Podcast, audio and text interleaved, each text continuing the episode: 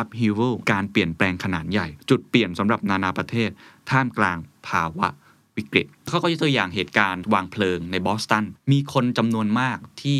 เสียชีวิตในเหตุการณ์นั้นในคลับหนึ่งบางคนผ่านพ้นวิกฤตนั้นมาได้บางคนผ่านมาไม่ได้คำถามคือทำไม This is the Standard Podcast Eye-opening for your ears The Secret Sauce สวัสดีครับผมเคนนครินทร์และนี่คือ The Secret Sauce Podcast What's your secret เมื่อเจอกับสภาวะวิกฤตประเทศต่างๆจะเอาตัวรอดต่อสู้เพื่อตัวเองรอดพ้นจากวิกฤตนั้นได้อย่างไรวันนี้อยากชวนคุยคำว่าวิกฤตครับแน่นอนว่าโลกปัจจุบันตอนนี้ต้องยอมรับว่าเราเจอกับวิกฤตเรื่องของสาธารณสุขก็คือโควิด -19 ทั่วโลกเลยเจอเหมือนกันหมดนะครับรวมทั้งประเทศไทยเองด้วยจากวิกฤตสาธารณสุขมันก็ลามมาเป็นวิกฤตเศรษฐกิจวิกฤตเศรษฐกิจก็เป็นวิกฤตสังคมหรือในบางประเทศก็อาจจะมีวิกฤตต่อความเชื่อมั่นต่อผู้นำด้วยอันนี้เกิดขึ้นทั่วทั้งโลกนะครับเหตุผลที่อยากชวนคุยเรื่องนี้เพราะว่าผมเชื่อว่าทุกคนก็คงรู้สึกเหมือนกันว่าในสภาวะที่เราอยู่ในโลกที่มันมีแต่วิกฤตแบบนี้เนี่ยมันดูสิ้นหวังใช่ไหมมันดูหดหู่แล้วมันดูไม่มีหนทางที่จะมีทางออกเลยผมก็เลยลองไปหาหนังสืออ่านต่างๆดูครับว่ามีคนที่เขารวบรวมวิธีการที่ทำให้พวกเราเนี่ยสามารถที่จะผ่านพ้นวิกฤตนั้นได้หรือไม่อย่างไรแน่นอนหนังสือที่น่าสนใจที่สุดถ้าจะรู้ว่าเราจะผ่านพ้นวิกฤตได้อย่างไรก็คือการศึกษาจากอดีตครับเราศึกษาอดีตเพื่อเราจะได้เรียนรู้สิ่งที่เราไม่ควรจะทำผิดพลาดในอดีตหรืออย่างน้อยๆเรารู้ว่าเราสามารถที่จะมีอะไรที่เราเคยทำได้ดีเพื่อเรียนรู้ไปสู่อนาคตหรือเรียนรู้จากคนที่เขาทำได้ดีกว่าเราในประเทศอื่นๆก็เลยไปเจอหนังสือเล่มนี้ครับชื่อว่า Upheaval Turning Points for Nation in Crisis นะครับเขียนโดยคุณ Jared Diamond คนนี้เคยเขียนหนังสือเรื่อง Guns, Germs, and Steel ผมเคยรีวิวหนังสือเล่มนี้ไปแล้วเป็นหนังสือที่ดีมากนะครับต้องบอกว่าคุณเจเรด ไดมอนด์เนี่ยเป็นพหูสูตรเป็นคนที่เขียนหนังสือเกี่ยวกับเรื่องเนี่ยความล่มสลายของประเทศเขียนหนังสือเกี่ยวกับเรื่องภูมิศาสตร์ได้เก่งมากจริงๆเขาเป็นอาจารย์ภาควิชาภูมิศาสตร์มหาวิทยาลัยแคลิฟอร์เนียลอสแองเจลิสนะครับแล้วก็ได้รับรางวัลมากมายเลยทีเดียวธีมของเขาเวลาเขาเขียนเนี่ยผมชอบตรงที่ว่าเขาจะบูรณาการความรู้ไม่ใช่แค่ประวัติศาสตร์อย่างเดียวแต่เอาภูมิศาสตร์ชีววิทยามนุษยวิทยาแล้วก็เรื่องของสรีรวิทยาด้วยมาขมวดรวมกันแล้วเขาจะถอดเป็นบทเรียนบางอย่างให้กับพวกเราหนังสือเล่มนี้เป็นหนึ่งในไตรภาคของเขาต่อจากการ Germs and Steel แล้วก็ Collapse นะครับถ้าการ Germs and Steel เป็นหนังสือที่พูดถึงว่าแต่ละประเทศเนี่ยทำไมจึงมีข้อได้เปรียบที่แตกต่างกันทำไมยุโรปช่วงนึงนะครับจึงเป็นประเทศที่แข็งแกร่งกว่าเอเชียช่วงนึงทำไมถึงแข็งแกร่งขึ้นมาได้เขาไม่ได้บอกเป็นเรื่องของความเป็นผู้นำหรือวัฒนธรรมอย่างเดียวแต่เป็นเรื่องของภูมิศาสตร์ที่ตั้งซึ่งมันจะตามมาด้วยคำว่ากันก็คือทำให้เขามีปืนที่แข็งแกร่งกว่าGerms ก็คือเชื้อโรคบางครั้งเชื้อโรคเนี่ยมันไปฆ่านะครับในเชื้อโรคภูมิภาคบางภูมิภาคที่เขายังไม่มีภูมิคุ้มกันได้ก็อาจจะทำให้คนในประเทศนั้นตายไปเยอะแล้วเวลาต่อสู้ก็อาจจะเกิดการชนะได้แล้วก็เรื่องของ Steel ก็คือเหล็กกล้าก็คือเรื่องของการปฏิวัตินะเทคโนโลยีวิทยาการนั่นเองนะครับอีกเรื่องนึงคือ Collapse คือพูดถึงการล่มสลายของน่าจะเป็นประเทศเองก็ตามทีหรือจะเป็นสังคมบางสังคมเองก็ตามทีที่ตอนนี้อาจจะไม่ได้อยู่ในแผนที่โลกแล้วเล่มนี้ครับชื่อว่า Upheaval Upheaval ภาษาอังกฤษเนี่ยก็แปลว่าการเปลี่ยนแปลงขนาดใหญ่หรืออาจจะแปลว่ากลียุคในฉบับแปลไทยเนี่ยก็แปลว่ามันคือการเปลี่ยนแปลงขนาดใหญ่จุดเปลี่ยนสำหรับนานาประเทศท่ามกลางภาวะวิกฤตเล่มนี้สำรวจประเทศประมาณ 6+1 6 ประเทศที่เพิ่งผ่านพ้นสภาวะวิกฤตมาในรอบไม่ถึงเนี่ย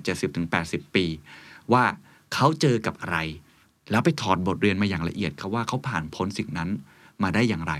นะครับแล้วก็อีกหนึ่งประเทศคือสหรัฐอเมริกาก็สำรวจตั้งแต่อดีตจนถึงปัจจุบันรวมทั้งมองไปถึงอนาคตด้วย6ประเทศนี้ผมว่าน่าสนใจเพราะว่าปกติเวลาเราอ่านหนังสือครับที่เป็นหนังสือประวัติศาสตร์เนี่ยเขาก็จะพูดถึงประเทศใดประเทศหนึ่งเนาะแล้วก็เหมือนกับพยายามถอดรหัสว่าบทเรียนที่ได้คืออะไรแต่ว่าหนังสือเล่มนี้เขาใช้วิธีการเหมือนกับเรียกว่าเปรียบเทียบครับ comparative คือเปรียบเทียบแต่ละประเทศว่าแต่ละประเทศเนี่ยมันมีความเกี่ยวเนื่องมีความเชื่อมโยงกันอย่างไรบ้างและทำไมบางประเทศถึงผ่านพ้นวิกฤตได้ดีกว่าในช่วงเวลานี้หรือช่วงเวลานั้น6ประเทศนะครับมีตั้งแต่ญี่ปุ่นเนี่ยไล่มาตั้งแต่ช่วงที่เหตุการณ์ที่พลเรือจัตวาเพอร์รี่นำกองเรือสหรัฐเข้ากดดันให้ญี่ปุ่นเปิดประเทศฟินแลนด์ครับหลายคนคงเคยได้ยินนะครับคำว่าซิสุใช่ไหมฮะการรับมือและแก้ปัญหาของฟินแลนด์ต่อการถูกโจมตีจากสหภาพโซเวียตกองพลทหารเล็กกว่าเยอะมากแต่ทำไมถึงชนะและกลับมาได้ แล้วก็พูดถึงชิลีและอินโดนีเซียครับก็คือการรัฐประหารที่มีคนล้มตายเป็นจำนวนมากในชิลีและอินโดนีเซียแล้วก็อีก2ประเทศคือเยอรมนีและออสเตรเลียก็คือการเปลี่ยนแปลงประเทศเยอรมนีและออสเตรเลียหลังสงครามโลกครั้งที่2ประเทศเหล่านี้รับมือกับวิกฤตการณ์ด้วยการใช้กลไกหลายอย่างแล้วก็เรื่องของสหรัฐอเมริกาวันนี้ที่ผมจะมาเล่าเนี่ยผมจะไม่ได้มาเล่าประวัติศาสตร์ของทั้ง6ประเทศบวก1อันนั้นนะครับแต่ผมอยากให้คนไทยทุกคนได้เรียนรู้จาก6บวก1เหล่านี้ว่าเขามีกลไกอย่างไรข้อดีที่สุดของหนังสือเล่มนี้ที่ผมชอบมากที่สุดคือเขามีผมใช้คำว่าเฟรมเวิร์กเลยก็ได้ว่าเวลาที่เราจะผ่านวิกฤตนะครับในแต่ละอย่างเนี่ยส่วนใหญ่แล้วจะต้องมีกลไกผมไม่แน่ใจว่านี่คือกลไกที่จะมาใช้ในกับประเทศไทยได้หรือไม่อย่างไรแต่น่าเอามาเรียนรู้ต่อรวมทั้งถ้าทุกท่านเป็นผู้นำขององค์กรเป็นผู้นำของบางหน่วยงานหรือกับตัวเองก็ตามทีคุณสามารถนำวิธีคิดนี้ไปใช้ต่อได้น่าสนใจนะครับแต่ก่อนอื่นผมเกริ่นสักเล็กน้อยก่อนว่าเขาเล่าในช่วงต้นครับเขาพูดถึงคำว่า individuals บุคคลก่อนคือจู่ๆคุณJared Diamondเนี่ยก็เล่าถึงวิกฤตการณ์ส่วนบุคคลของตัวเองเลยว่ามันมีช่วงหนึ่งตอนเขาอยู่ในวัยเรียนในมหาวิทยาลัยเขาเคยเจอกับวิกฤตเรื่องการงานเรื่องอาชีพนะเขาเล่าเพื่ออะไรเขาบอกว่าภรรยาของเขาเนี่ยนะฮะมีการทำงานเกี่ยวกับเรื่องเนี่ยจิตบำบัดเรื่องการช่วยคนที่เวลาเจอกับวิกฤตแล้วเขาก็ยกตัวอย่างเหตุการณ์เป็นเหตุการณ์ไฟไหม้นะครับวางเพลิงในบอสตันว่ามีคนจำนวนมากที่เสียชีวิตในเหตุการณ์นั้นในคลับหนึ่งบางคนผ่านพ้นวิกฤตนั้นมาได้บางคนผ่านมาไม่ได้คำถามคือทำไมก็ไปศึกษาจำนวนมากนะครับสิ่งที่เขาค้นพบก็คือว่าคือเขาบอกอย่างนี้เขาว่านักบำบัดเนี่ยมันมีวิธีการช่วยเหลือหลากหลายรูปแบบนะครับกับคนที่เจอกับสภาวะวิกฤตแล้วมันมีแนวทางหนึ่งชื่อว่าจิตบำบัดในภาวะวิกฤตก็คือ crisis therapy แล้วหลังจากนั้นเนี่ยเขาก็พยายามที่จะหาวิธีการอื่นๆเพิ่มมากขึ้นคือต้องบอกว่าตอนที่ก่อนหน้านี้ที่เขาจะมีวิธีการแบบนี้เนี่ยเขาใช้ระยะเวลาในการเยียวยาคนที่เจอกับสภาวะวิกฤตในชีวิตของตัวเองเนี่ยมันใช้เวลานานพอสมควรคือเหมือนกับต้องไปดูแบ็กกราวด์ชีวิตตัวเองนะฮะหลายคนอาจจะเคยได้ยินนี้นะครับก็คือการไปดูว่าชีวิตวัยเด็กเคยเจอปมอะไรมาบ้างแล้วค่อยๆไล่เรียงมาคือกว่าที่ทำแบบนั้นได้เนี่ยมันใช้ระยะเวลานานนะครับมันก็เลยมีแนวคิดอันนี้ขึ้นมาก็คือเรื่องของไอ้จิตบำบัดในภาวะวิกฤตนะครับซึ่งอันเนี้ยใช้เวลาแค่6สัปดาห์เท่านั้นเองเขาเรียกว่ามันเป็นเรื่องของภาวะวิกฤตเร่งด่วนนะครับในการที่ทำให้คนเนี่ยกลับมาได้เร็วที่สุดเท่าที่จะเป็นไปได้แล้วไอ้6สัปดาห์เนี่ยเขาบอกว่ามันคือหลักการพื้นฐานของจิตบำบัดที่เป็นการบำบัดรักษาระยะสั้นวิธีการก็คือสัปดาห์ละครั้งนะครับแล้วก็รักษาเนี่ย6ครั้งถามว่าเขาทำยังไงที่จะทำให้ระยะเวลามันสั้นได้ขนาดนี้เขาพยายามล้อมรั้วทุกอย่างให้สนใจแค่เหตุการณ์วิกฤตนั้นเท่านั้นเองนะฮะปัจจัยที่เกี่ยวข้องที่จะทำให้เขาสามารถที่จะมีบุคคลที่จะมีโอกาสแก้ปัญหาภาวะวิกฤตในชีวิตคนได้สำเร็จไม่มากก็น้อยเนี่ยมีด้วยกันทั้งหมดเนี่ย12ประการลองฟังตามนะครับผมคิดว่าเป็นประโยชน์มากๆสำหรับตัวเองด้วยสำหรับตัวผมเองเวลาอ่านตามรวมทั้งสำหรับองค์กรนะครับผู้นำที่จะต้องทำให้องค์กรตัวเองผ่านพ้นสภาวะวิกฤตหรือระดับประเทศเองซึ่งเดี๋ยวเราจะหารือกันต่อไป12ข้อผมอ่านให้ฟังก่อนว่ามีอะไรบ้างนะครับอันที่1ตระหนักรู้ว่าตนเองอยู่ในภาวะวิกฤต 2. ยอมรับว่าเป็นภาระรับผิดชอบส่วนตัวที่ต้องทำอะไรบางอย่าง 3. ล้อมรั้วกำหนดขอบเขตปัญหาของตนที่จำเป็นต้องแก้ไขหรือเขาใช้คำว่า building a fence นะครับ 4. ขอความช่วยเหลือทั้งทางวัตถุและจิตใจจากคนอื่นหรือจากกลุ่ม 5. ถือคนอื่นเป็นต้นแบบในการแก้ปัญหา 6. ต้องมีอัตตาที่เข้มแข็ง 7. ประเมินตนเองอย่างซื่อตรง 8.เรียนรู้จากประสบการณ์ภาวะวิกฤตครั้งก่อนๆ 9. ความอดทนอดกลั้น 10. บุคลิกภาพที่ยืดหยุ่นได้ตามสถานการณ์ 11. ค่านิยมหลักส่วนตัว 12. การเป็นอิสระข้อจำกัดของตัวเองอ่ะลองไปทีละข้อผมเชื่อว่าเป็นประโยชน์แน่ๆนะครับอันที่1 นะครับก็คือตระหนักรู้ว่าตนเองเนี่ยอยู่ในภาวะวิกฤตคือต้องบอกว่าคนที่จะสามารถเริ่มต้นที่กลับมาแก้ไขปัญหาของตัวเองได้คือคนที่รู้และยอมรับเท่านั้นครับว่าฉันกำลังมีปัญหาเคยไหมครับคุยกับเพื่อนบางคนคุยกับผู้ใหญ่หลายคน ที่เขาบอกว่าเขาไม่คิดว่าตัวเองนั้นมีปัญหาตัวเองไม่ได้อยู่ในสภาวะวิกฤตลองคิดสภาพครับเรายอมรับไหมครับว่าปัจจุบันนี้หน่วยงานของเราประเทศของเราอยู่ในสภาวะวิกฤตมันยากนะครับกับการที่จะยอมรับในตรงนั้นได้ใครก็ตามครับที่ไม่ยอมรับว่าใช่ตัวฉันเองนั้นมีปัญหาเราก็ไม่สามารถที่จะเดินหน้าในการแก้ปัญหานั้นได้ฉะนั้นอันที่หนึ่งคุณต้องยอมรับก่อนว่า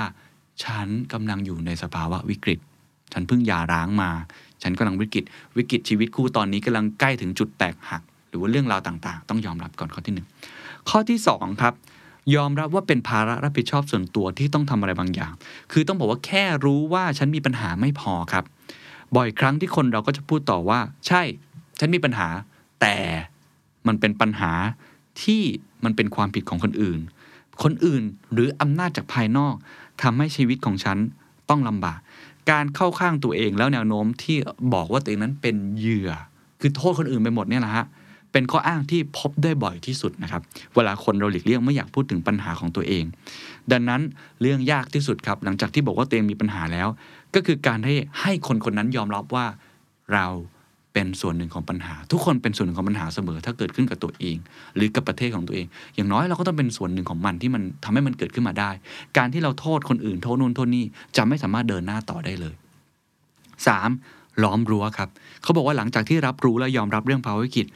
ยอมรับว่าเป็นภาระผิดชอบของตนเองที่ต้องทำอะไรบางอย่างเพื่อแก้ปัญหาแล้วเราอาจจะไปที่ศูนย์บำบัดภาวะวิกฤตหรือไปหาจิตแพทย์หรืออะไรก็ตามทีนะครับการบำบัดครั้งแรกสามารถเน้นความสำคัญไปที่ขั้นตอนการล้อมรั้วก็คือการระบุและกำหนดขอบเขตของปัญหาที่ต้องแก้ไขถ้าคนที่ตกอยู่ในภาวะวิกฤตทำไม่สำเร็จเห็นว่าตนเองเต็มไปด้วยข้อบกพร่องและรู้สึกหมดหนทางคำถามหลักก็คือคุณมีอะไรที่ทำได้ดีอยู่แล้วหน้าที่ตัวเองไม่จำเป็นต้องเปลี่ยนแปลงและสามารถรักษามันไว้ได้อะไรที่คุณต้องทิ้งอะไรที่คุณต้องหาวิธีการใหม่ๆทดแทนจะเห็นได้ว่าคำนี้ครับภาษาอังกฤษเขาใช้คำว่า selective ครับก็คือการเปลี่ยนแปลงอย่างเลือกสรรเป็นหัวใจสำคัญของการประเมินคุณค่าต่างๆเสียใหม่โดยทั้งประเทศที่ตกอยู่ในภาวะวิกฤตต้องคิดแบบนี้หมดเลยก็คือต้องกลับมา building a fence ล้อมรั้วก่อนค่อยๆดูว่าตัวปัญหามันอยู่ที่ตรงไหนกันแน่แล้วถ้าเราจะแก้ตรงไหนที่เราควรจะรีบแก้ก่อนข้อที่4ครับขอความช่วยเหลือจากผู้อื่นครับอันนี้เป็นตรงไปตรงมานะครับเช่นเรารู้สึกว่าเรามีสภาวะกลุ่มผู้ติดสุราเรื้อรังกลุ่มผู้ติดยาเสพติดอันนี้มันก็ต้องมีการขอความช่วยเหลือหรือสมมุติว่าคนที่อกหักมาก็ต้องไปขอความช่วยเหลือจากเพื่อนๆนะบอกว่าเฮ้ยช่วยเหมือนกับฉันขอไปนอนบ้านแกหน่อยได้ไหมสัก 2-3 วันไม่ไหวแล้วจริงๆขอไปเลียแผลใจอะไรแบบเนี้ยหรือประเทศที่เจอกับสภาวะวิกฤตทางเศรษฐกิจก็ต้องยื่นขอใช่ไหมครับเรื่องของอาจจะเป็นเรื่องของการกู้หนี้ยืมสินหรือที่เจอกับสภาวะวิกฤตในเรื่องของสาธารณสุขก็ต้องขอหน้ากากนะเรื่องของหน้ากากอนามัยขอรับบริจาคออกซิเจนขอรับบริจาควัคซีนอะไรแบบนี้เป็นต้นก็ต้องขอความช่วยเหลือจากคนอื่นอันนี้ก็เป็นอีกขั้นตอนหนึ่งข้อที่5ครับการถือคนอื่นเป็นต้นแบบคือนี่การถือคนอื่นเป็นต้นแบบมีข้อดีก็คือว่าถ้าเป็นบุคคลน่ะสมมติว่าเราเจอกับวิกฤตเรื่องการงานหลายครั้งเนี่ยพอเราไปอ่านหนังสือหรือได้เรียนรู้กับคนที่เขาเคยผ่านประสบการณ์แบบนี้มาก่อนมันก็ช่วยเราได้เหมือนกันประเทศก็เหมือนกันครับเราเคยเจอกับสภาวะวิกฤตลักษณะแบบนี้ถ้าเกิดเราไปดูประเทศอื่นที่เคยรอดพ้นจากสงครามมาได้เราอาจจะรู้ว่าเขามีวิธีการยังไงที่ผ่านพ้นตรงนั้นมาได้ก็คือการเอาเคสสตั๊ดดี้นั่นแหละโรลโมเดลซึ่งผมว่าการที่ผมมาพูดถึงหนังสือเล่มนี้ก็เพื่อการนี้ด้วยนะครับข้อที่6คืออัตตาที่เข้มแข็งเขาบอกว่านักจิตวิทยาเขาเรียกว่ามันคือพลังอีโก้หรือสิ่งที่เรียกว่าอีโก้สตริงก็คือความมั่นใจในตัวเองด้วยต้องมีความหมายกว้างกว่านั้นอีกนะพลังอีโก้นี่หมายถึงการสำนึกในตัวเองสำนึกถึงเป้าหมายยอมรับในสิ่งที่ตัวเองเป็นอยู่และยอมรับตัวเองในฐานะบุคคลอิสระมีความภาคภูมิใจในตัวเองแล้วก็ไม่ต้องพึ่งพาคนอื่นเพื่อเห็นความเห็นชอบหรือเพื่อให้ตัวเองอยู่รอดก็คือมีความอดทนอดกลั้นในสภาวะแรงกดดันต่างๆนะฮะมองความเป็นจริงอย่างตรงไปตรงมาแล้วก็ตัดสินใจได้อย่างเหมาะสมนะนี่คือข้อที่6ข้อที่7ครับคือการประเมินตนเองอย่างซื่อตรงอันเนี้ยจริงๆมันคล้ายๆกับข้อเมื่อกี้คล้ายๆกับพลังของอีโก้แต่ว่าสำหรับผู้ที่ประสบภาวะวิกฤตเนี่ยพื้นฐานสำคัญในการตัดสินใจได้อย่างถูกต้องก็คือการที่เราประเมินข้อดีข้อด้อยของตัวเองอย่างซื่อตรงแม้ว่าจะเจ็บปวดก็ตามทีนะมันจะต่างจากข้อไอตัวล้อมรั้วเมื่อกี้ล้อมรั้วคือดูปัญหาแต่การประเมินตัวเองอย่างข้อ7อย่างซื่อตรงก็คือเราลองถอยกลับมาดูสิครับว่า ข้อดีข้อเสียของเราเองจริงๆแล้วนะมันมีอะไรบ้างคือเราต้องยอมรับในจุดด้อยของตัวเองว่าเราไม่สามารถทำสิ่งนี้ได้หรอกแม้ว่าเราจะฝึกฝนแค่ไหนก็ตามดีมันมีบางอย่างที่เป็นอย่างนั้นอะไรคือข้อดีที่เราต้องเสริมความแข็งแกร่งให้กับตัวเองอันเนี้ยก็จะต้องมาซื่อสัตย์กับตัวเองให้มากขึ้นนะครับข้อที่8ครับคือเรียนรู้จากประสบการณ์ภาวะวิกฤตครั้งก่อนๆอันเนี้ยในหนังสือเขาบอกเลยว่ายิ่งถ้าเกิดคนที่เคยเจอกับวิกฤตที่มันใหญ่มากในชีวิตของตัวเองเนี่ยตั้งแต่เด็กเนี่ยคนเหล่านั้นส่วนใหญ่จะมีภูมิคุ้มกันค่อนข้างสูงผมเห็นนักธุรกิจหลายคนเนี่ยลำบากตั้งแต่เด็กนะกัดก้อนเกลือกินตั้งแต่เด็กคนเหล่านี้เวลาไปถามว่ามีวิกฤตอะไรที่ยิ่งใหญ่ในชีวิตเขาไหมเขาก็จะตอบครั้งแรกเสมอก็คือตั้งแต่เด็กๆแบบนี้เป็นต้นนะเพราะฉะนั้นถ้าเกิดว่าเรามีวิกฤตที่เคยผ่านมาแล้วแล้วเราทำให้ตัวเองเข้มแข็งมาได้เนี่ยเราก็จะสามารถที่จะใช้วิกฤตครั้งนั้นนะเป็นเหมือนตัวสร้างภูมิคุ้มกันในตัวเองได้นะครับข้อที่9คือความอดทนอดกลั้นนะครับคืออันนี้ตรงไปตรงมาคือเราก็ต้องมีความอดทนในตัวเองสูงมากในสภาวะวิกฤตต่างๆอาจจะใช้ให้เวลาตัวเองมากหน่อยเพื่อตัวเองผ่านพ้นช่วงเวลานั้นไปได้ข้อที่10ความยืดหยุ่นครับก็คือคำว่า resilience นะครับคำว่า flexibility คือการที่เราสามารถที่ยืดหยุ่นให้กับตัวเองในสภาวะวิกฤตหลายครั้งเนี่ยที่ไม่จำเป็นต้องยึดกับแบบแผนในชีวิตที่เราเคยทำมาไม่จำเป็นที่จะต้องคิดเหมือนเดิมไม่จำเป็นต้องทำวิธีการแบบเดิมๆที่เราเคยทำก็จะช่วยทำให้เราผ่านพ้นสภาวะวิกฤตนั้นไปได้ข้อ11เขาเรียกว่าค่านิยมหลักครับข้อนี้ก็คือ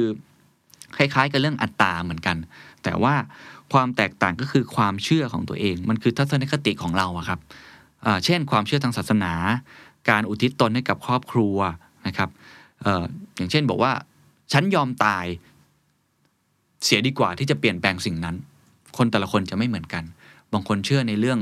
อาจจะเป็นสิทธิขั้นพื้นฐานของตัวเองอาจจะเป็นการเชื่อในแรงขับดันของตัวเองอะไรแบบที่เป็นต้นนะอันนี้ก็จะเป็นเรื่องของค่านิยมพื้นฐานของตัวเองค่านิยมหลักของตัวเองที่เรารู้สึกว่าเราต้องยึดเอาไว้นะครับข้อ12ครับคือการเป็นอิสระจากข้อจำกัดนะครับก็คือการที่เรามีเสรีภาพในการเลือกโดยที่ไม่ตกอยู่ในสภาวะถูกบีบบังคับจากปัญหาเชิงปฏิบัติและความรับผิดชอบอันนี้ยกตัวอย่างง่ายๆเช่นคนสามารถที่จะเลือกได้นะครับว่าเราอยากเลือกทำสิ่งนี้หรือเลือกไม่อยากทำสิ่งนี้โดยที่ไม่ได้มีเงื่อนไขที่มาเป็นข้อจำกัดเราอาจจะเป็นเรื่องเงินอาจจะเป็นเรื่องครอบครัว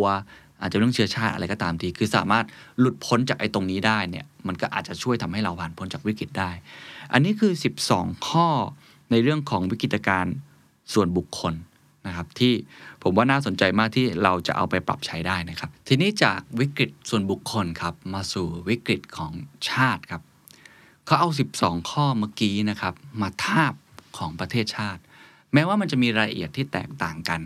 แต่พอลองฟังดูแล้วก็มีเหตุมีผลน่าสนใจมากๆนะครับผมก็เพิ่งเคยเห็นครับว่าคนเอาวิกฤตในการแก้ไขระดับบุคคลเนี่ยลองมาปรับใช้กับระดับของชาติลองฟังนะครับว่า12ข้อนี้มีอะไรบ้างข้อที่1ครับเมื่อเกิดวิกฤตในประเทศจะต้องมีความเห็นพ้องร่วมกันของคนในชาติว่าประเทศนี้กำลังอยู่ในภาวะวิกฤตต้องเห็นพ้องต้องกัน 2. การยอมรับว่าเป็นภาระรับผิดชอบของประเทศที่ต้องลงมือกระทำการอย่างใดอย่างหนึ่งไม่ได้โทษคนอื่นว่าทำให้ฉันเป็นปัญหาแบบนี้ 3. ล้อมรั้วครับกำหนดขอบเขตปัญหาของประเทศที่จำเป็นต้องแก้ไขเรียงลำดับความสำคัญ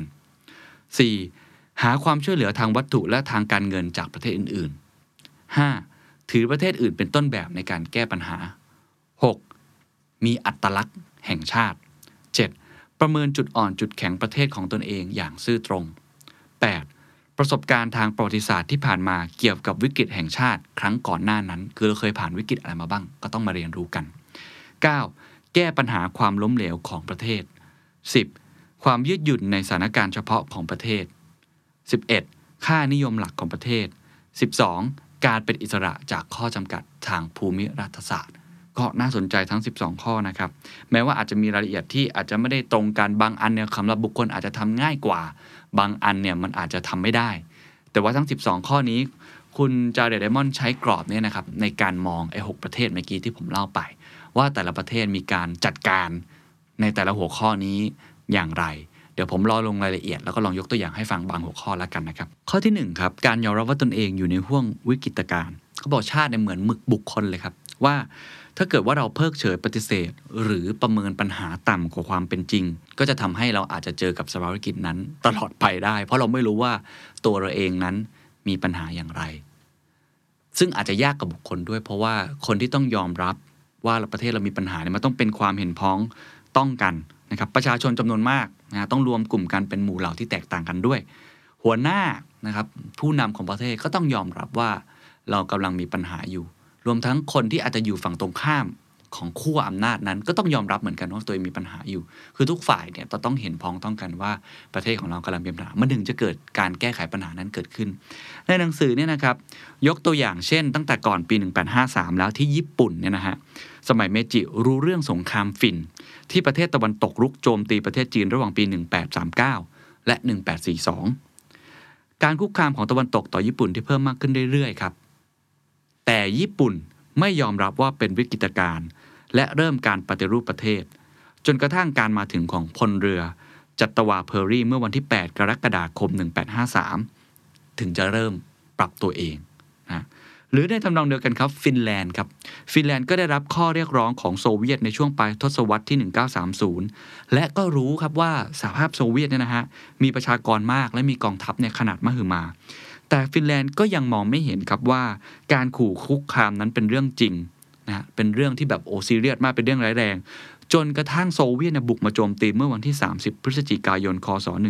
1939เมื่อเหตุการณ์นี้เกิดขึ้นมันจึงเพิ่งเริ่มว่าชาวฟินจำนวนมากเห็นพ้องต้องกันเกือบเป็นเอกฉันท์ในชั่วข้ามคืนว่าต้องตอบโต้ด้วยการต่อสู้เช่นเดียวกับญี่ปุ่นเมื่อกี้ครับการมาถึงของนายพลเพอร์รี่นะครับก็ทำให้คนญี่ปุ่นมีความเห็นพ้องต้องกันทันทีว่าประเทศของตนนั้นกำลังเผชิญปัญหาเร่งด่วนแล้วก็ต้องรีบที่จะแก้ไขปัญหานี้ให้ได้นะซึ่งอันนี้แหละครับเป็นตัวอย่างหนึ่งเราลองดูสภาวะวิกฤตในหลายๆประเทศที่เกิดโควิด -19 เราจะเห็นเลยนะครับว่าถ้าประเทศไหนที่ผู้นำรู้ว่านี่คือวิกฤตเร็วยอมรับว่าเรากำลังเจอกับสิ่งที่เราไม่สามารถที่จะรองรับได้ในช่วงระยะเวลาสั้นแล้วจะต้องรีบแก้ไขโดยเร่งด่วนแล้วเนี่ยอันเนี้ยประเทศต่างๆเนี่ยก็จะทำให้เขาสามารถที่จะเหมือนกับเตรียมตัวได้เร็วมี sense of emergency ค่อนข้างเร็วผมจะขอยกตัวอย่างหนึ่งที่เป็นประเทศใกล้เคียงประเทศเราอย่างเช่นสิงคโปร์แบบนี้เป็นต้นนะ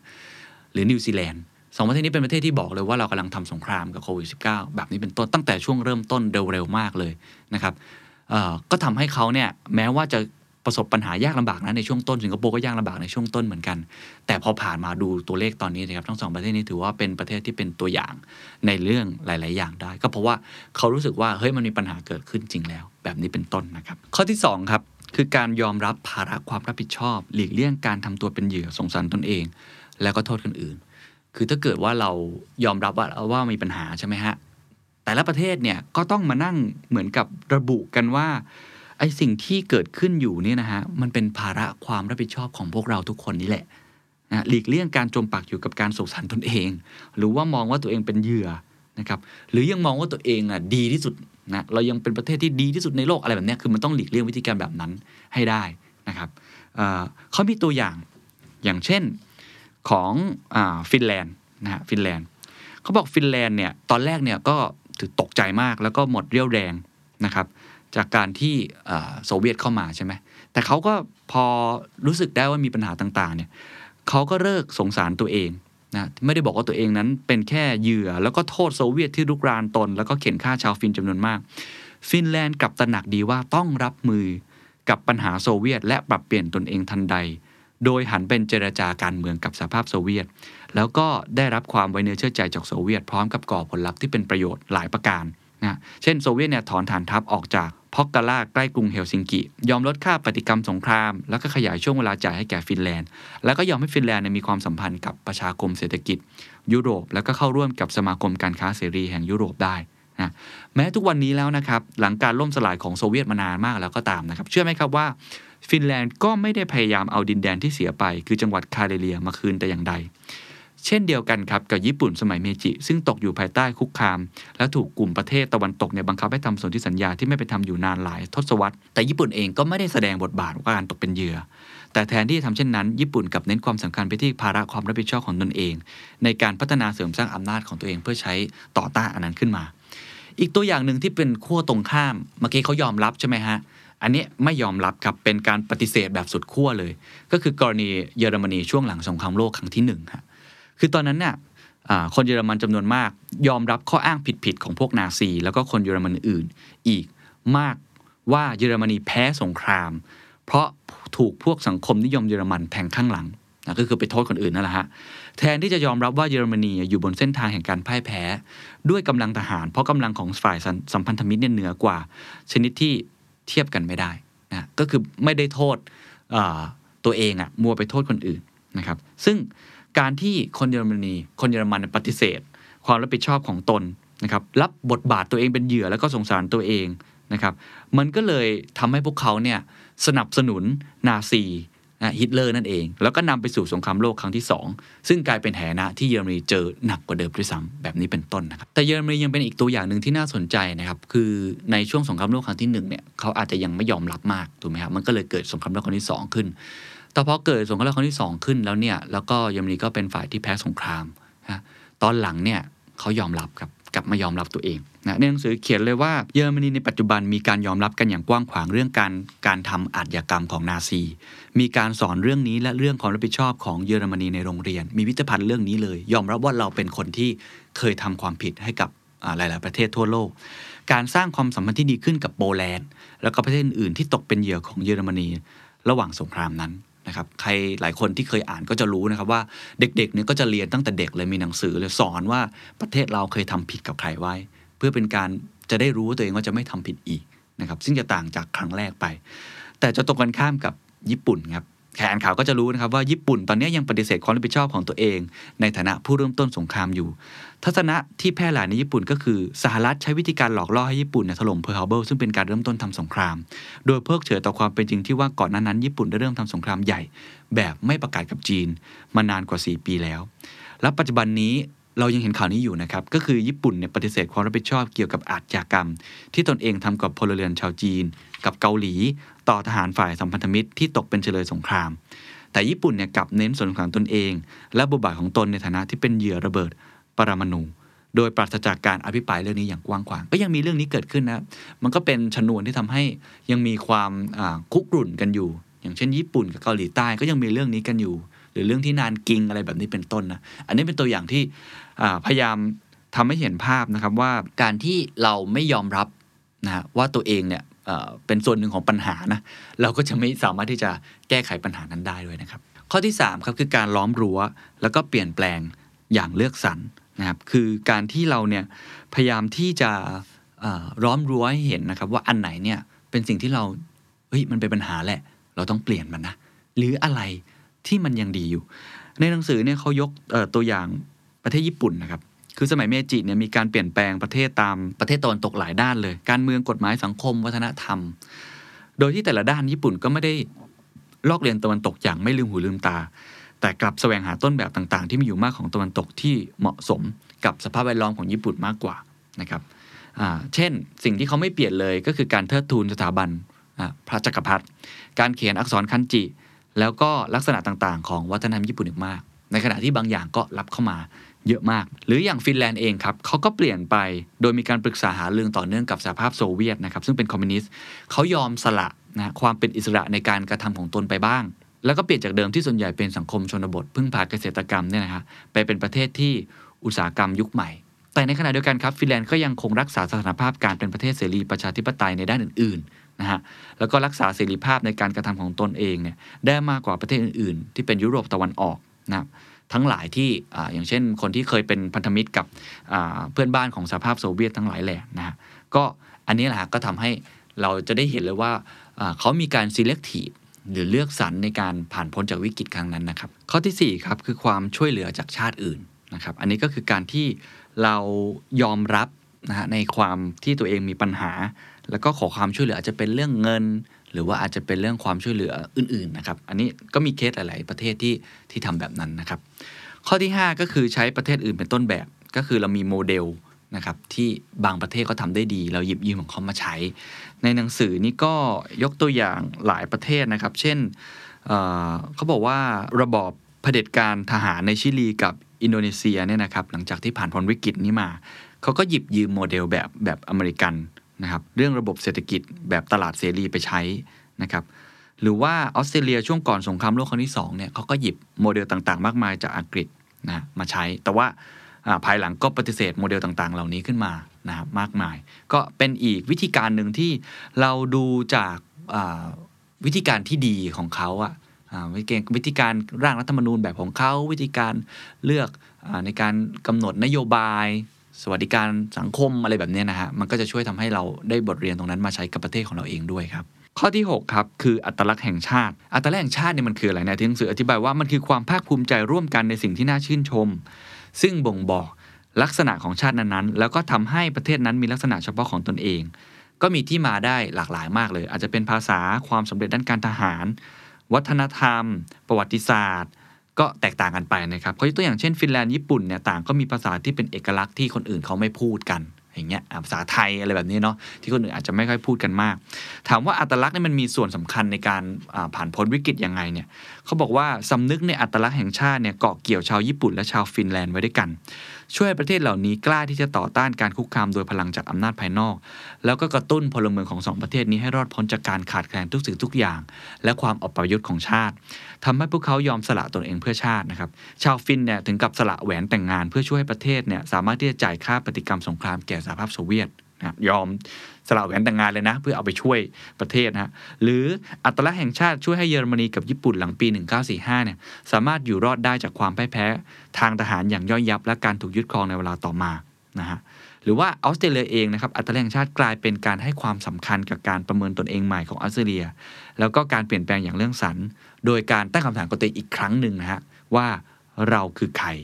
อะไรแบบนี้เป็นต้นข้อที่7ครับคือการประเมินตนเองอย่างซื่อตรงนะครับในหนังสือเล่มนี้ส่วนใหญ่เนี่ย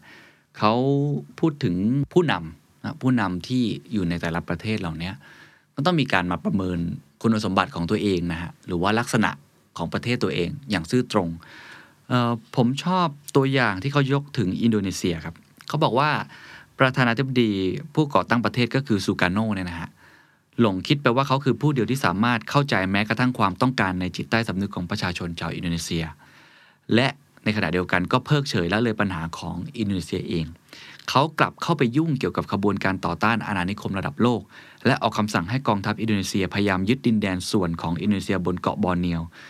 ซึ่งมันขัดกับความต้องการของประชาชนชาวเกาะแล้วก็ไม่สนใจความกังขาของบรรดานายทหารของตนก็คือเขาอยากทำในสิ่งที่เขาคิดว่าเขาเข้าใจดีที่สุดนะซึ่งอันนั้นเป็นการตัดสินใจที่ต้องบอกว่ามันไม่ได้สอดคล้องกับความต้องการของประชาชนนะโชคร้ายสำหรับซูการ์โนก็คือซูฮาโตครับซึ่งเป็นประธานาธิบดีคนที่2เนี่ยคนเนี้ยเป็นคนที่ค่อนข้างที่จะมีทัศนคติที่สอดคล้องกับความเป็นจริงนะใช้วิธีก้าวไปอย่างข้างหน้าอย่างระมัดระวังแล้วก็ลงมือทำก็ต่อเมื่อเขามั่นใจว่าจะประสบความสำเร็จเท่านั้นวิธีนี้เองครับซูฮาโตก็เลยสามารถที่จะผลักดันซูการ์โนให้พ้นทางได้สำเร็จแล้วก็ยกเลิกข้อเรียกร้องระดับโลกของซูการ์โนล้มเลิกการรณรงค์ยึดดินแดนของมาเลเซียแล้วก็มุ่งให้ความสำคัญกับกิจการของอินโดนีเซียเองข้อที่8ครับก็คือเรื่องประสบการณ์ในประวัติศาสตร์เกี่ยวกับวิกฤตการณ์แห่งชาติในอดีตเขาบอกว่าถ้าเกิดเรามีความมั่นใจที่ได้รับจากการที่เคยเอาตัวรอดจากวิกฤตการณ์ครั้งก่อนๆได้นั้นจะเป็นปัจจัยสำคัญอย่างหนึ่งนะครับในการรับมือกับวิกฤตครั้งอื่นๆนะในหนังสือนี้ยกตัวอย่างเคสประเทศหนึ่งที่อาจจะไม่ได้มีอยู่ใน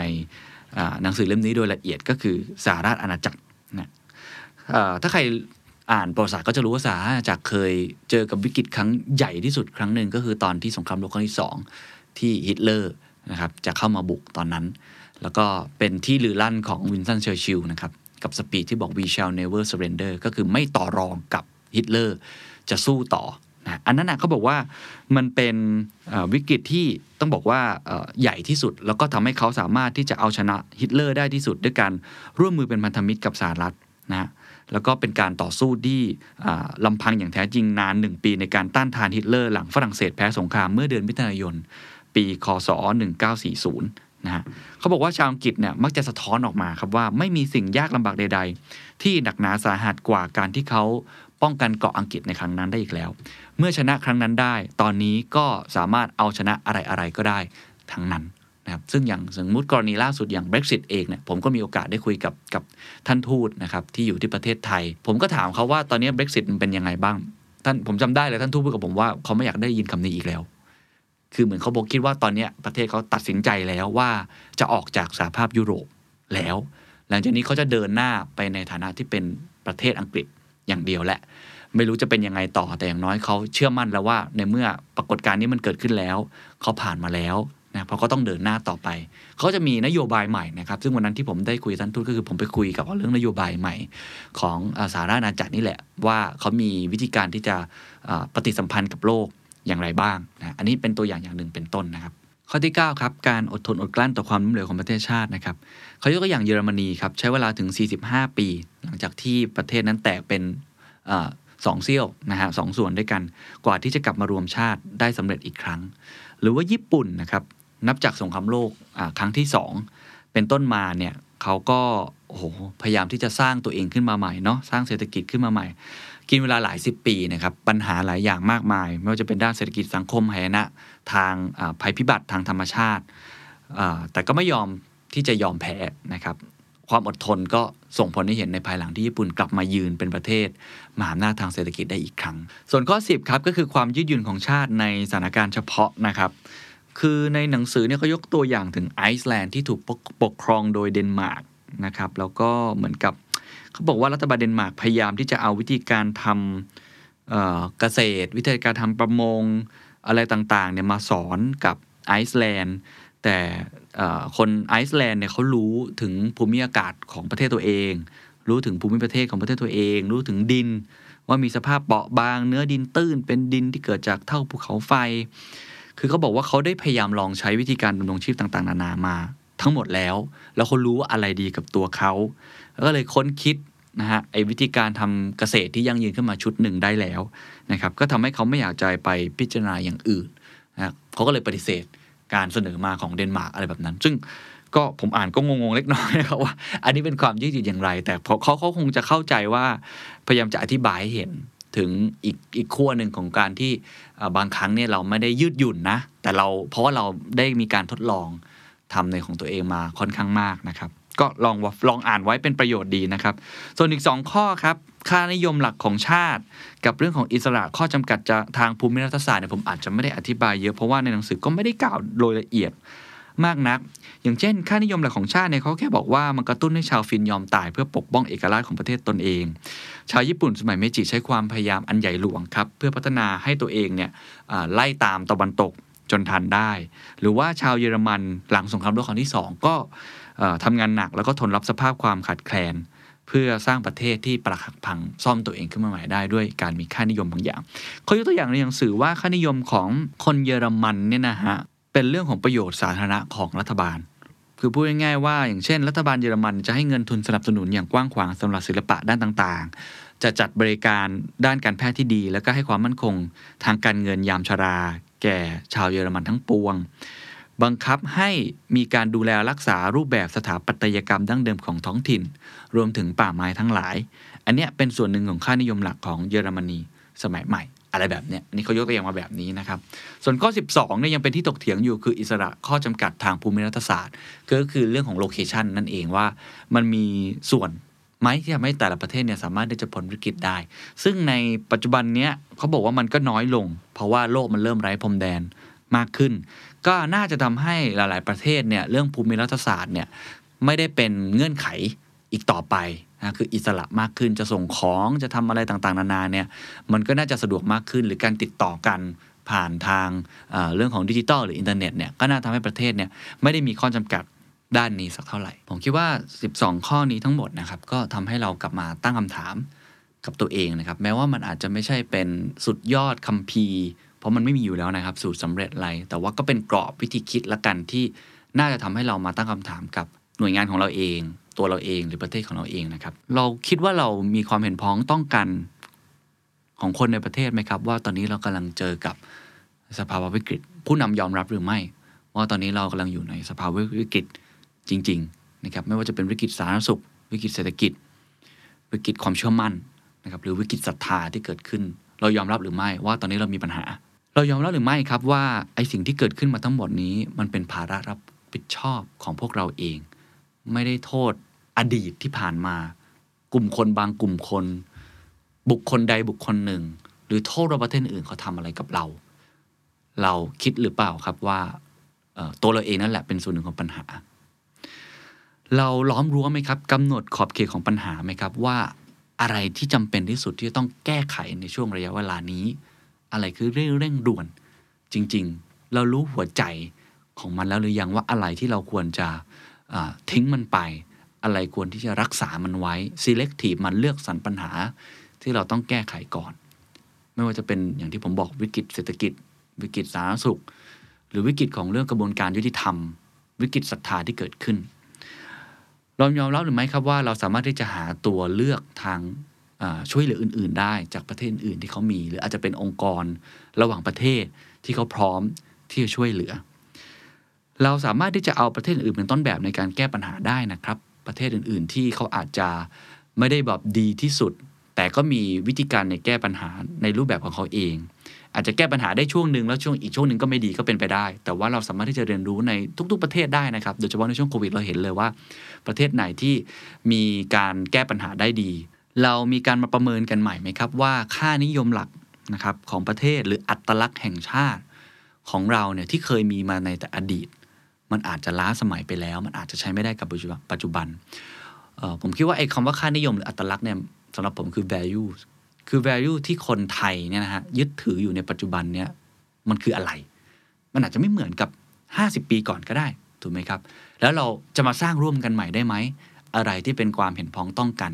ในสิ่งนี้นะครับเรากล้าที่จะประเมินจุดอ่อนจุดแข็งของประเทศตนเองอย่างซื่อตรงหรือไม่นะครับว่าเรามีจุดอ่อนอะไรบ้างไม่ใช่แค่ในระดับประเทศนะครับในผู้นำของเราเองเลยในตัวเราเองเราคิดว่าเรามีอะไรที่เป็นจุดอ่อนที่เราต้องยอมรับว่าเราไม่ได้ทำสิ่งนี้ได้ดีและอะไรคือจุดแข็งของเราที่เราต้องก้าวเดินต่อไปเราเห็นไหมครับประสบการณ์ประวัติศาสตร์ที่ผ่านมาเกี่ยวกับวิกฤตของเราเนี่ยเราเรียนรู้อะไรจากมันบ้างเราเคยเอาสิ่งนั้นมาปรับปรุงแก้ไขไม่ให้มันเกิดขึ้นหรือเอามาเป็นบทเรียนที่ดีนะครับว่าสิ่งนี้เราเคยทำได้ดีในอดีตนะครับเป็นกำลังใจต่อไปในอนาคตเรามีความอดทนอดกลั้นไหมครับในการที่จะแก้ไขปัญหาความล้มเหลวที่เกิดขึ้นในปัจจุบันมันใช้ระยะเวลานานบางอย่างแก้ได้ในระยะอันสั้นที่ล้อมรั้วที่ผมกล่าวแต่บางอย่างไม่ได้แก้ด้วยวันเดียว